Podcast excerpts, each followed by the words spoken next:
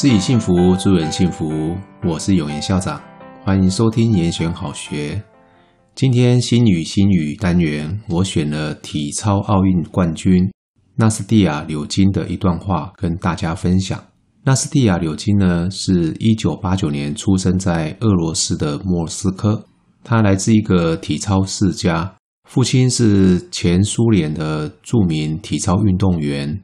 曾经是一九八八年汉城奥运会的体操冠军。母亲呢，是著名的艺术体操运动员，也曾经获得艺术体操世锦赛的冠军。柳金在他三岁的时候举家移居美国，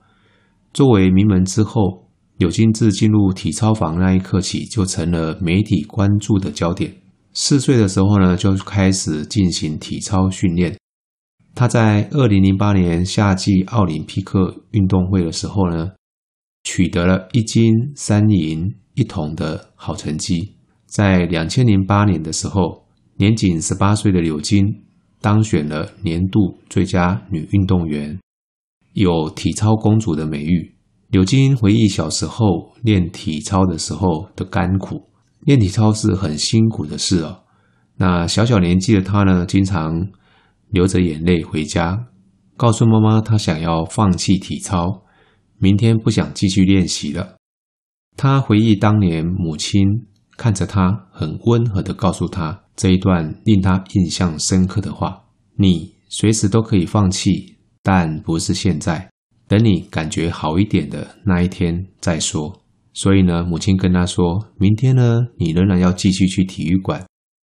等你感觉好一点的时候呢，再告诉我你想要退出的事。后来过几天，母亲主动问他，我看你这几天蛮好的哦，我们要不要来谈一谈退出的事情呢？柳金当然没有想要退出啊，因为那只是他当时一时的感觉而已。当时母亲跟他说，无论未来你是要继续从事体操，或者是从事商务，或者是其他行业，你都要记住，不要因为一时的感觉而放弃了一些事情，特别是在感到辛苦或感到特别累的时候，因为那常常只是一种惯性的逃避。前几天刚结束第一次的期中考，这也是我们高一同学的初体验。校内考试的功能是检验这段期间的学习成效，它是过程而不是目的，学会东西才是你的目的。就好像 M L B 或者是 N B A， 学校里面的考试都很像是例行赛一样，一场比赛的胜负事实上算不了什么，下一场把它要回来就可以了。但不要以为这样子就轻忽哦，你整个球季下来，如果你的战绩持续的低迷的话，那也很难登一流劲旅之列。高一同学呢，要赶紧在这个过程中调整你的学习策略，如同选手呢，也会从例行赛中去检讨调整他们的训练菜单。高中跟国中不同，读书方法、掌握重点的方式都有些不一样。有些同学存着考前抱佛脚的态度在读书，这样子的学习匆匆，来得乱，去得也快。同学们应该要对未来是有想望、有目标的，你应该有一张你专属的蓝图，对准目标，也只有靠你自己持续有恒的耕耘，才能够逐梦踏实。否则呢，就只是白日梦，骗别人可以，骗不了自己。有一句英文谚语啊，叫做房间里的大象，大象那么大，房间呢那么小。照理说呢，房间里的大象呢应该是显而易见的，但是呢大家都好像看不见。这句话的意思啊，是在隐喻啊，明明就很巨大、明显、重要的问题，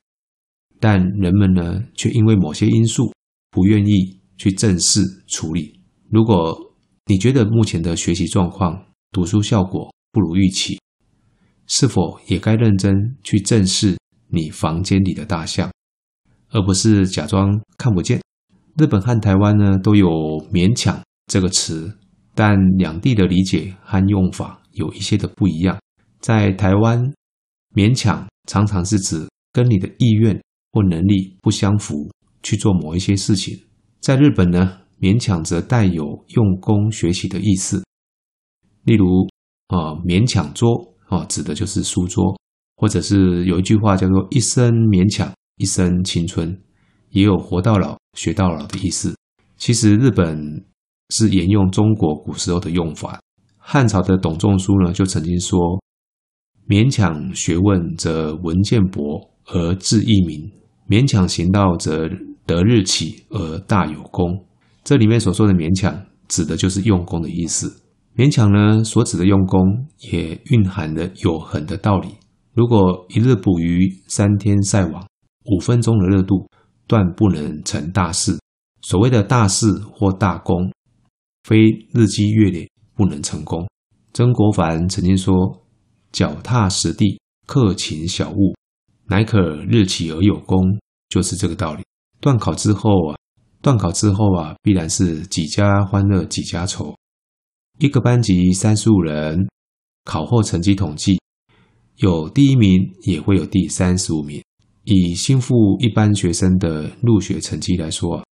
整体的数值是很平均的，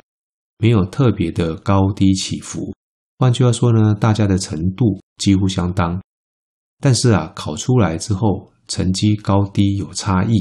第一次的段考啊，可能是你努力不够，也有可能是你读书方法或读书的习惯呢需要调整。我认为不是你的能力有问题，